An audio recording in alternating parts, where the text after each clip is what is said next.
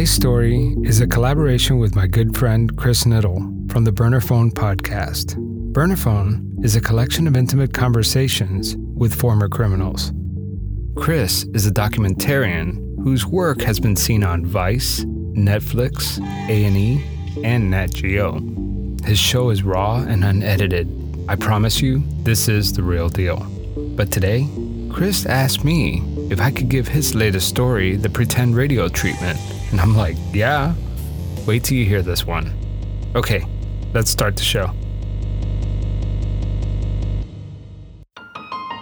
In the late 1980s, early 90s, there was this show called 21 Jump Street.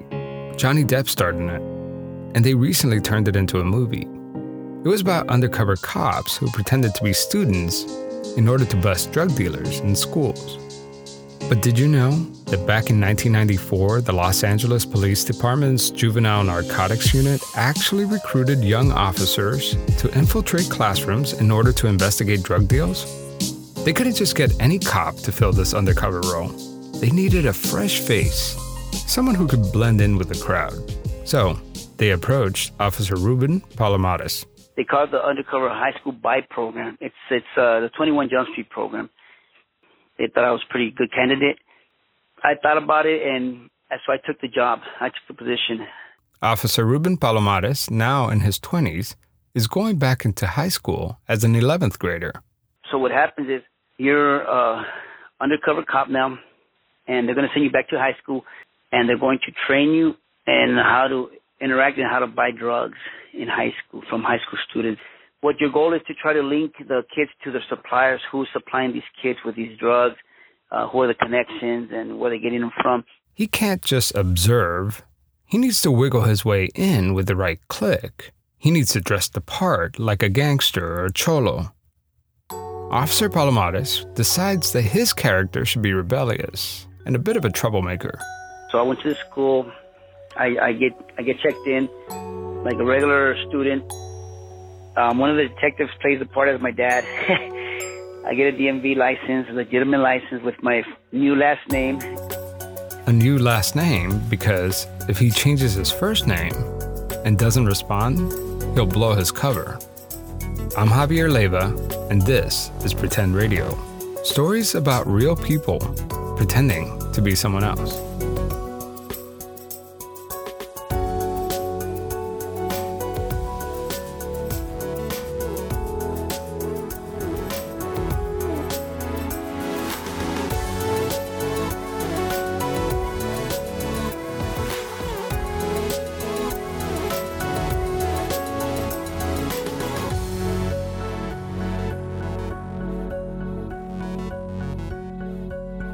Was gonna buy. I had been buying drugs from some of the kids, weed, cocaine. But one of the young kids that was being bussed from South Central all the way down to Verdugo Hills offered to sell me some PCP. Angel dust. This is perfect. Officer Palomares tells him he'll take some PCP. Now, all he has to do is sit and wait till the kid calls him back and sets up a place to meet. The next day, Officer Palomares gets a message on his pager. It's him, the student, with the PCP. He walks over to the payphone and calls him. While he's in the middle of the call, two guys walk up to Officer Palomares.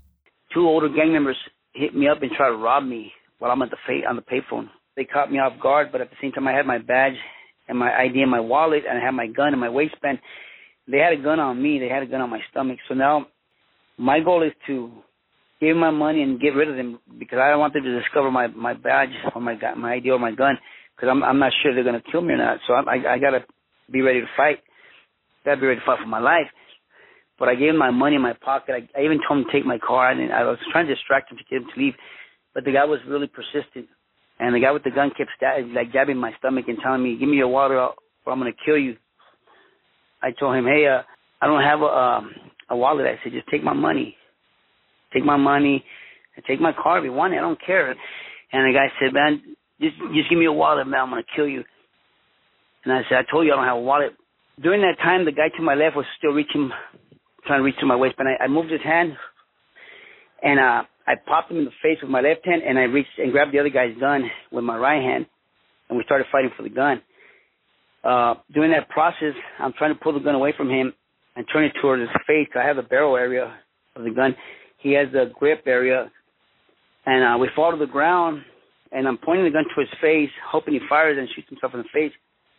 His partner starts kicking me, so I'm on my on my back, or kind of on my side, holding the gun with one hand, trying to take the guy's gun with one hand, and trying to block the other guy's kick with my other hand. I'm pretty much in a messed up situation. Um, the guy with the gun pulls the guy the gun away from me and points it toward my face. I, I I immediately grab his friend's leg and throw him over me, and and as I get up, the guy fires and shoots me in my leg, my right leg. I spin around and get and I'm reaching for my gun, and then going for my gun, he fires again and hits my other leg. I I now I'm I'm facing him and I start shooting at him.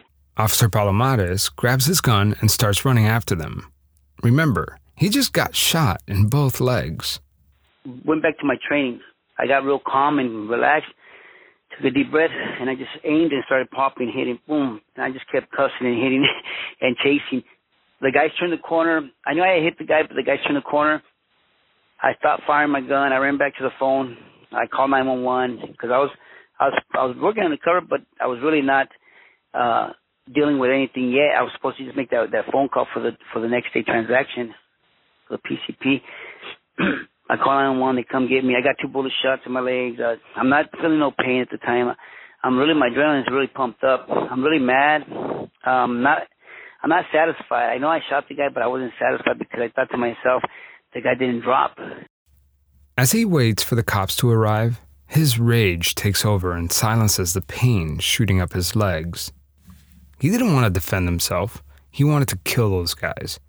And it's at this point that Ruben Palomares has to make a decision. Is he one of them? Is he a good cop? Or is he a bad cop? His whole career, he struggled with this question. And here I am with all this training, I'm still getting shot, and that really affected me. It, it, it triggered something within me that it changed me a lot. Yeah, it changed me a lot. Police and medical rescue find Officer Palomares sitting on the ground in a pool of blood. They load him on a stretcher and take him to the hospital. Uh, I recovered. I went through therapy. I recovered physically, but I wasn't psychologically, emotionally. I was I wasn't there no more. I was I was cracked. There was a crack that happened inside me. So I get a medal. I I got a medal. It was like a medal of valor. They call it the police medal. It's under the medal medal of valor. It's LAPD's highest honor. Because they got the guys. They got the guys to the hospital. They were uh, three wanted uh, parolees at large. They were uh, doing robberies everywhere. They had a chop shop. They had a stolen car. The driver had a 357 Magnum. Had he hit me with that gun, he would have blown my leg away. I'm really mad at myself. I'm thinking, what the bastard, you know? And to me, because my whole life has been violent. Ruben Palomares says that he grew up his whole life with guns pointed to his head. This kind of violence isn't new to him. And I'm not stupid. I'm not going to fight when you got a gun in my head. I've had shotguns put in my head when I was a 16, 17 year old by by uh, gang members, and I'd be, hey, I'm not a gangster. I'm not even gang bang. I'm not into that stuff. But here I am being shot now, and here I am with all this training. I'm still getting shot. out. Before he was Officer Palomares, Ruben was just a boy resisting the fate that consumed so many of his friends and family. He was raised in Boyle Heights, east of downtown Los Angeles, surrounded by the Florencia 13 Street Gang. The gang is named after Florence, the area in LA, and the 13 it's for its allegiance to the Mexican mafia. Um, I was born in Mexico, but I was uh, raised in Los Angeles, California. My parents came to the United States when I was uh, one year old. I got my citizenship during high school, but um, I was raised in LA, Huntington Park, and Boyle Heights. So the, my surrounding was always uh, full of violence. It was just a normal thing for me. I lost family members to violence at a young age. Um, one of my uncles was a uh, from Watts. When I was about six years old, he had a he had one of those lowriders. He was fixing the the car. He he had jacked it up, and the jack broke and, and smashed his head and killed him. And I was around six years old. Another one of Ruben's uncles was bringing in drugs from Mexico. And I guess he got set up. He was going to sell uh, two kilos of cocaine, and he got killed for the two kilos of cocaine. And uh, he was like real close to me, so those type of things that was my upbringing, and, and I had a, uh, one of my best friends. He was like my big brother. He was killed in South Central for like a twenty dollar rock, um, and you know that was like a normal thing. So for me to see that and grow up around that, it started affecting me in a way where I started having a lot of anger towards uh, that lifestyle. Ruben said growing up in that environment was a constant struggle. He was raised with 10 brothers and sisters. His stepfather was an alcoholic who would often beat him. It would be much easier if he just gave in to the violence and became one of them, but he didn't. He fought back. But in my mind, I always still had this this desire to help people in my in my neighborhood, people that were young and people that were that were being misled. So I thought if I could, you know, do something positive for myself and still, I could still be like a role model or a mentor for others. When he was 13, Ruben decided to redirect his violent rage into something positive. And I started boxing at a real young age at a place called the Hollenbeck Youth Center. It's a boxing gym, and they had produced pretty good uh, boxers. Uh, they had uh, gold medal winners out of that gym. Some of them were champion, uh, professional champions. Some of them were Olympic contenders. And I grew up around those guys. I grew up sparring with De La Hoya. He would get up at 5 o'clock in the morning, run for five miles, go to school, then spar at the gym until nightfall, and do it all again the next day. So basically, boxing was like my outlet. Boxing was what helped me uh, you could say manage my anger because in the ring, I can punch somebody, I can take it out on somebody, and I wouldn't get in trouble. Ruben turned out to be one hell of a fighter. In 1985, he entered his first Golden Gloves tournament and won. He was on his way to make the 1992 Olympics. He could just see his future. And I wanted a gold medal. That way I can get the gold medal. I could win uh, my next few pro fights, get a championship, and then retire with money and still have my brain intact and still be able to help others and still live my life healthy, right? But eventually, even the best fighter gets knocked out. I was supposed to go to the Olympics myself. I was trying out for the 92 Olympics, and I got injured, so I couldn't make the tournament that was going to get me to like the box office. And and just like that, his boxing career was over. Well, because I didn't get that medal, because of the, what happened to me, I ended up um, going to the police department and my next goal was to be a police officer because I grew up in the area and I wanted to really um, give something back to the to the community I grew up in. And being a police officer to me, it it had two sides to it. It's like a double edged sword because I could still uh, help people in the community, be a role model, but at the same time deal with the the negative aspect of it too. The bullies, the gang members, people that are abusing, taking advantage of people, I still enforce that too. But really, it was his chance for revenge and to put drug dealers, like the ones who murdered his uncle, behind bars. So now we're back to where we first started the story. Officer Palomares fought hard to defy a life of crime. He was shot in both legs while working after hours as an undercover officer at a local high school. He says he struggled with the shooting and needed some counseling, but instead of sending him to therapy, they didn't care about that. They considered more sending me back to work. His unit just sent him back to school. A- undercover capacity again. So I went back to school in crutches. I had been out of school for like a month and a half, maybe. When I went back to school, the the kids were were asking all these questions. What happened to you and how, where you been? I made up a big story, a big old lie. I told them I had been um hanging out with my friends in the projects, and I was trying to buy some weed off some some guys in there, and some some other guys tried to rob me and shoot me, and you know, big old story. They liked it, they believed it, and I was a, I was a I became like the the, the hero at the time, and they they they started telling me, hey, why don't you buy drugs off us? We have dope. That opened the door for me to buy a lot of drugs.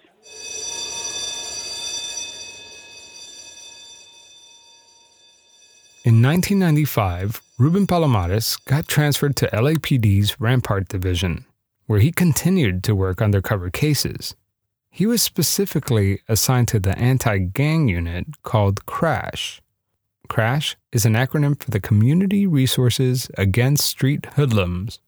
This is where Ruben's fate will be decided. Will he continue to play the role of the bad guy, or will he just give in and become the monster he's been fighting his whole life? For the first four years during his time at Rampart Division, his supervisors described him as a leader with a reputation for excellence. But Ruben was committed to clean up his neighborhood. He was willing to use his power to do so. This is Chris Niddle with the Burner Phone podcast, talking to Ruben Palomares. Yeah, so can you talk about crossing that line? Crossing um, the line into, into doing things that are not by the book? How did you first um, get involved with that? Well, one of the things that started moving me to that area was the more I would talk to to victims of crimes, they would they would get they would come to us and tell us, "Hey, I got robbed at gunpoint by this person, but I'm in fear for my life."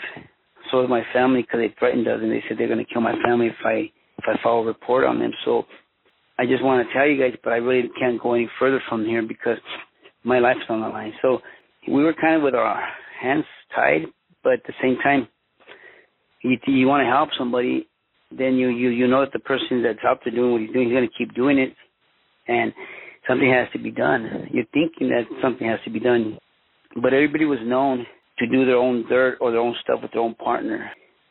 Um, we all knew that people were doing stuff that that wasn't by the book, but to us as gang officers dealing with the victim, it didn't seem like anything was wrong with it. You know what I mean? I started noticing the way things were being done by the unit, so it became easier for me to justify myself and make basically clear my conscience where I'm not doing anything negative because these people are guilty of certain things. So here we are. You could become more resentful, more callous. The more you see dead people in front of you, more more dead bodies, more victims, uh, you start storing a lot of stuff within you to the point where it starts toughening you up to the point where you, you become really, really cold and heartless sometimes. He remembers this one night during his observation post. He needed to ID some guys selling drugs in the neighborhood. While we're doing uh, the clearing of the building, my partner and I, we happened to walk into a base uh, laundry room where the guys are supposed to be hiding all the time or or, or stashing money or drugs or or guns. We confront a guy with a shotgun, and my partner and I got in a gunfight with this guy. We ended up shooting the guy. He ended up dying. It was a, a moment where it just caught us off guard. The guy turned around, had a shotgun on us, and we just we just drew and fired away. And the guy ended up uh, getting hit several times with my 45, and he ended up dying. Well, that's one way to tell the story. The man Officer Palomares fired six rounds at was named Carlos Vertiz. He was shot in the basement laundry room of his apartment building. Palomares and the police said Vertiz was a well known drug dealer, and they had no choice but to shoot him. But Carlos Vertiz, the man they shot, had no previous arrests involving drugs or violence. He was just a 44 year old man who, as far as we know, lived an honest life as a painter and a carpenter. The word on the street is that the killing wasn't an accident. They say Palomares and police were actively looking for someone, and they just happened to kill the wrong man. Oh, and uh, the shotgun that Carlos Vertiz allegedly aimed at Palomares never fired. The chamber was empty, and the gun's serial number was scratched off, much like the guns that were also found at other suspicious police shootings. Uh, that kind of stuff was starting to become a normal thing for me. I started like really embracing that that that mentality, thinking that it was part of the job. The ultra violence.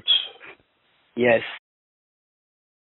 Uh, not too long after that, Rafael Perez gets in trouble. Rafael Perez is a crooked cop in the Rampart division. He had uh, stolen some cocaine from the evidence locker room, uh, switched it with I think it was flour or whatever it was. He's out there having people selling the cocaine. They cooked it into rock, and he had people selling it for him. We didn't know about this. None of us knew that. Unless it was just him and his partner, but nobody else knew about that. LAPD became suspicious and started investigating Rafael Perez. He was suspected of being involved in a bank robbery committed by another officer in the Rampart Division. He was also being looked at for the shooting and framing of an unarmed gang member. They eventually busted him, and when they did, Officer Perez implicated 70 officers of dirty work. This is Chris Niddle. Yeah, he said, didn't he say that you were involved in a few bad shootings that weren't yeah, justified? Those are his, yeah, those are his stories. Rafael Perez told detectives, I would look at everything Palomares has done, every arrest that he's made. Yeah, But, so uh, so that was kind of the I guess him kind of flipping was the first moment that investigators started to realize some things were going on.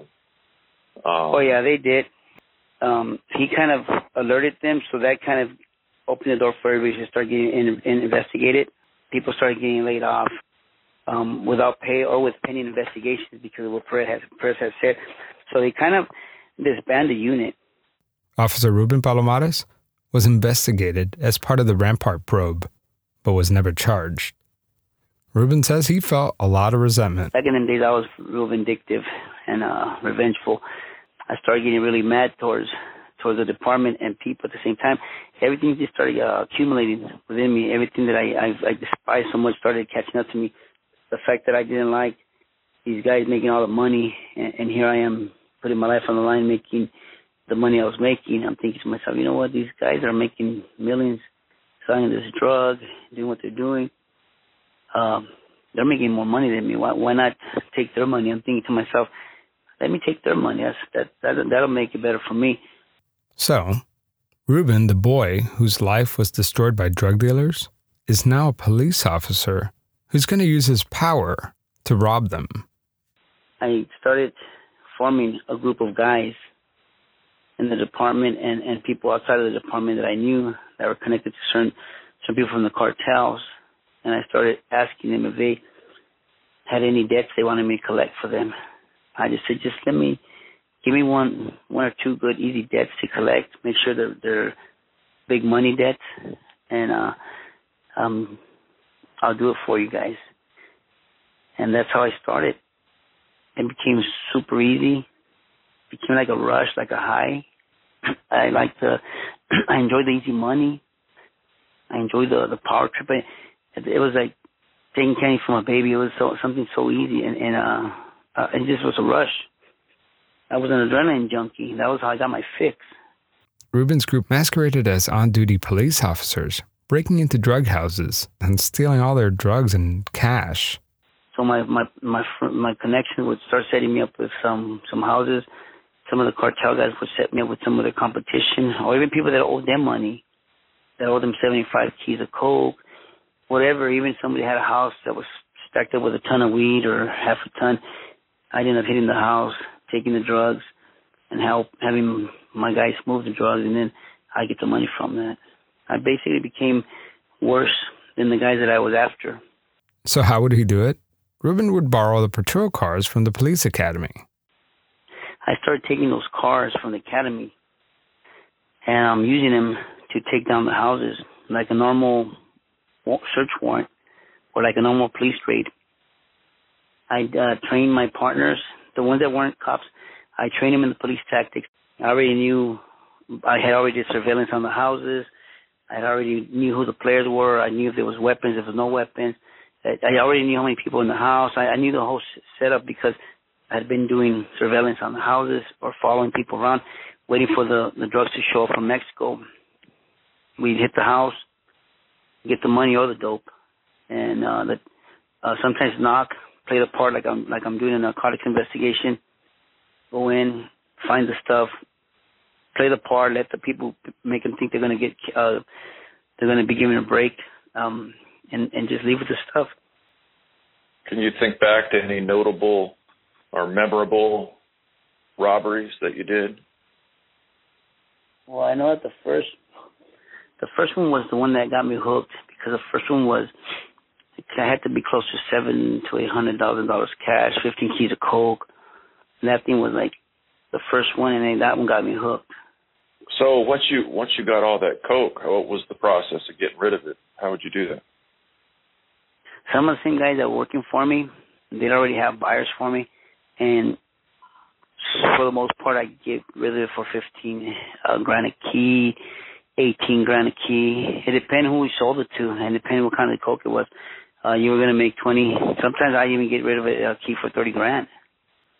So you were on an incredible high and, and I was on a big making high, a lot of high. money. What was what was your life like then? What was going on? How were you spending that money? What what, what was your lifestyle like? The worst thing is having to launder the money, clean the money up. or get- You know that was a, all those things are difficult. Hide the money, all that stuff is a is a, a hassle. So I wasn't trying to be flashy, and I, I wasn't being flashy. I was being real discreet about it. But I had guys around me that weren't being discreet. They were the kind of the guys that like to be flashy. To me, I was just trying to be normal, act like no, nothing's going on, just be like a normal thing. Um, but I knew that I had the stuff. I had the money put away. I had stuff. I was able to get uh, re- remodel my house. You know, just little detail, little stuff here and there. I wasn't trying to get, get out in the open and exposed too much. Yeah. I didn't want attention.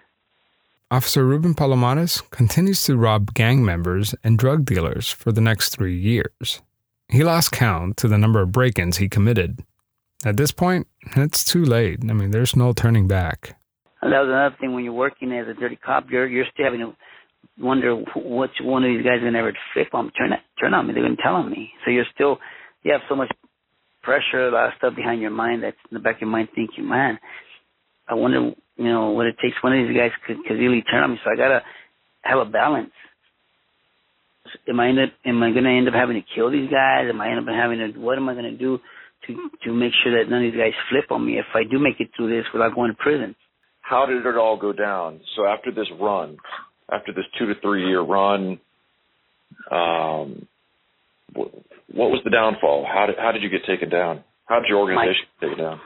my cousin and his uh friend were getting involved with some Colombians, supposedly some Colombians. They wanted to buy some cocaine.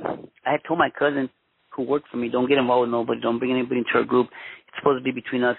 He didn't know how to keep his mouth shut. He didn't know how to be loyal. He had did 12 years in the army, but none of that must have taught him anything because he had no idea of, of chain of command or, or the structure. He was just like a loose cannon. And um he started getting involved with these these guys in San Diego who were supposedly Colombians. They were going to buy 10 keys of cocaine off these guys. I wasn't involved in buying dope. I didn't need to buy the drugs.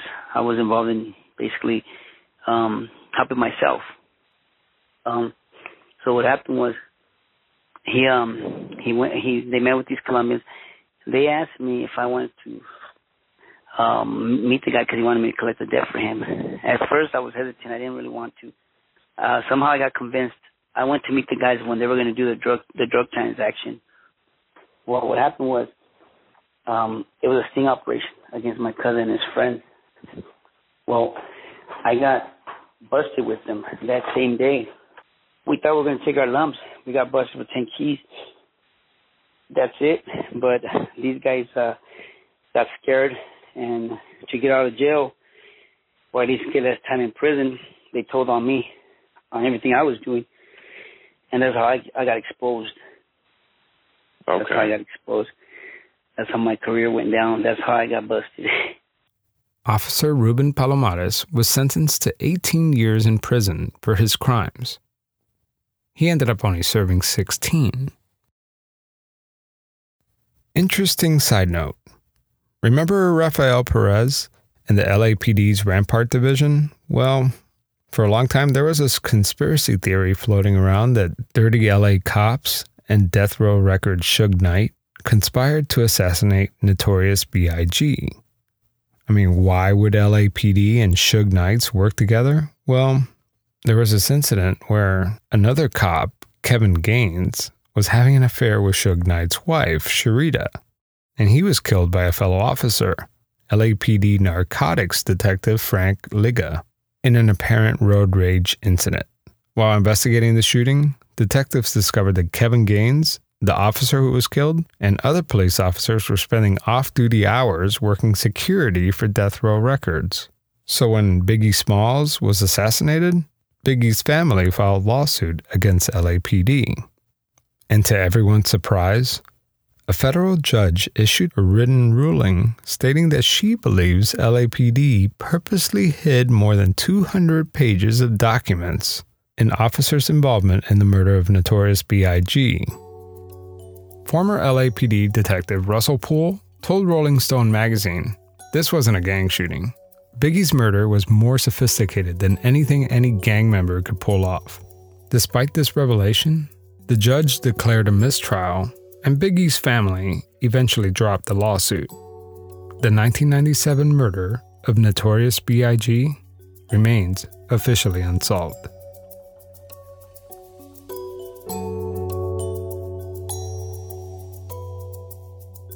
All right, so I'm here with Chris Niddle from the Burner Phone podcast. So, Chris, tell me about your show. It's uh, in depth conversations with former criminals. And um, I reach out to people who've, you know, formerly lived that life. And I get deep into their backgrounds and we talk about their life story. All right, so I want I want to talk about your show in a second, but first let's talk about this case that when when you you emailed me or you texted me or something and you said, "Hey, I got I got this great interview with this corrupt cop. And you know, I, you've been talking to me actually for a while now since you've been getting this story. But like, how did you get that interview? I mean, that seems like, I mean, my jaw dropped when you told me that you had this interview. Yeah, uh, you know, I was going down a wormhole. I was, uh, I was reading about the Rodney King incident. I was reading about the uh, long history of corruption with LAPD, and I I came upon the Rampart scandal, uh, which led me to the conspiracy of the uh, notorious B.I.G. being possibly murdered by officers within the Rampart division. Um, I was reading about Rafael Perez, who was uh, part of the part of the Rampart unit, who flipped and basically outed all of the corruption going on in the LAPD. And then I stumbled upon uh, Ruben's story. And uh, I read that he was out of prison. I reached out to him, and that's how it came to be. And you know, this Rampart division was kind of like the inspiration for a lot of the shows and movies that we see, you know, with uh, like The Shield on FX. I didn't realize that until, you know, we started working on this story together that that that was based off of the Rampart division and so many other movies. I mean, yeah, it's uh, known as one of the most widespread cases of police corruption in U.S. history. So, Chris, kind of give my audience an idea of like the different types of former criminals that you interview because you interview a, bun- a bunch of different people. Sure. Yeah, I'm shooting for variety. Um, so, in the first season, I've interviewed uh, a former identity thief, uh, black hat hacker. Uh, I've interviewed a former moonshiner. I've interviewed a former LSD kingpin, a former meth cook, a former efficiency expert for organized crime, a former cocaine trafficker, a former pot smuggler. So I really run the gamut of uh, all types of different individuals and different trades. You know what kind of surprises me about your show is the fact that these people speak to, about their crime with with pride and professionalism, right? Like uh, I was just thinking about one of the episodes that you did, and the guy sounds like you're interviewing a CEO of some company. You know what I mean? Like he's legit, like in terms of how smart and sharp he is. But then if you pay attention and you listen to what he's saying, he's he's one of the worst criminals ever, right? Well, there there can be a lot of similarities between a Fortune 500 CEO and, um, for example, a guy who moves metric tons worth of uh, cocaine or heroin. Yeah. Um, you know, logistics, overseeing individuals, uh, management, uh, research and development. I mean, there's all all different types of similarities that you can find within the illegal and legal world. Yeah, so you know, tell my audience also about your background because you have like a unique background. This is, you know, the podcast, Burner Phone Podcast, is kind of a side gig, but your main gig during the day is that you're a producer, right? Yes, I uh, produce documentaries. I've produced for um, National Geographic, uh, Viceland, uh, Netflix, A and E, and others. Um, my focus has been on crime and drug subjects. Um, I really like getting deep into this world. Um, I'm an access oriented type of ind- individual, so I like hearing straight from the people that are in that world and, and telling their stories and uh, getting a different perspective than most people can really get, you know? Yeah. Well, man, thank you so much for letting me tell your story because this was all you, man. And uh, I hope we get to do this again, right? Yeah, dude. I think I think we can do a couple different ones. Um, yeah, it'd be cool to uh, continue this. I think it's a great collaboration. Subscribe to Burner Phone Podcast on iTunes, or follow Chris on Twitter. His handle is Burner P Podcast. You can also find this in the show notes.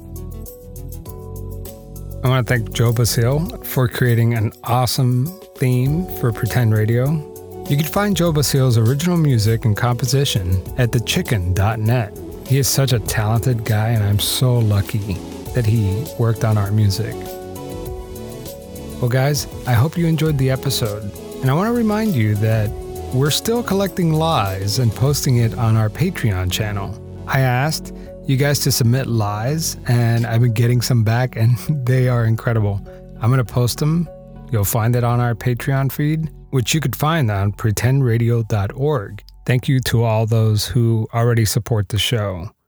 Also, a little show note. I don't know if you noticed, but I'm I'm releasing an episode every other week now. I'm going to try to release an episode indefinitely so that the breaks between seasons aren't as long.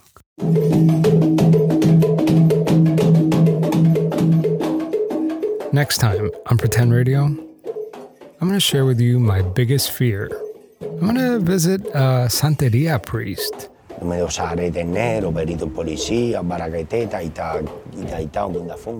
to take you inside the really freaky world of Santeria. I'm not going to lie, this episode scared the hell out of me. Now, check out some of these awesome podcasts. See you in a couple weeks.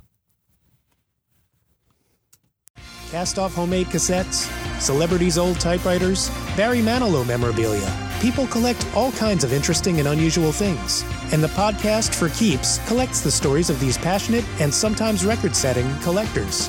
Join me, David Peterkovsky, as I have in depth but lighthearted conversations with some of the world's most enthusiastic collectors to learn more about their stupendous stashes. Collectors make the world a little more interesting, and For Keeps, happily and humorously, shares their obsessions with the masses. To check out For Keeps, look for it wherever you get your podcasts or visit forkeepspodcast.com. Hong Kong Confidential, a podcast with Jules Hannaford, is designed to educate and entertain my audience. It's an interview style show where many topical social issues are discussed and personal stories are shared. The podcast can be inspiring, confronting, harrowing, and at times hilarious. All of the stories have uplifting messages we all need to be heard to heal, and listening to the experiences of others can often help the rest of us deal with whatever life has to throw at us. Find Hong Kong Confidential on Ozcast Network at www.ozcastnetwork.com. Hong Kong Confidential is also available on Spotify, iTunes, Stitcher, and YouTube, and anywhere that you can find your podcasts. Check out Hong Kong Confidential today.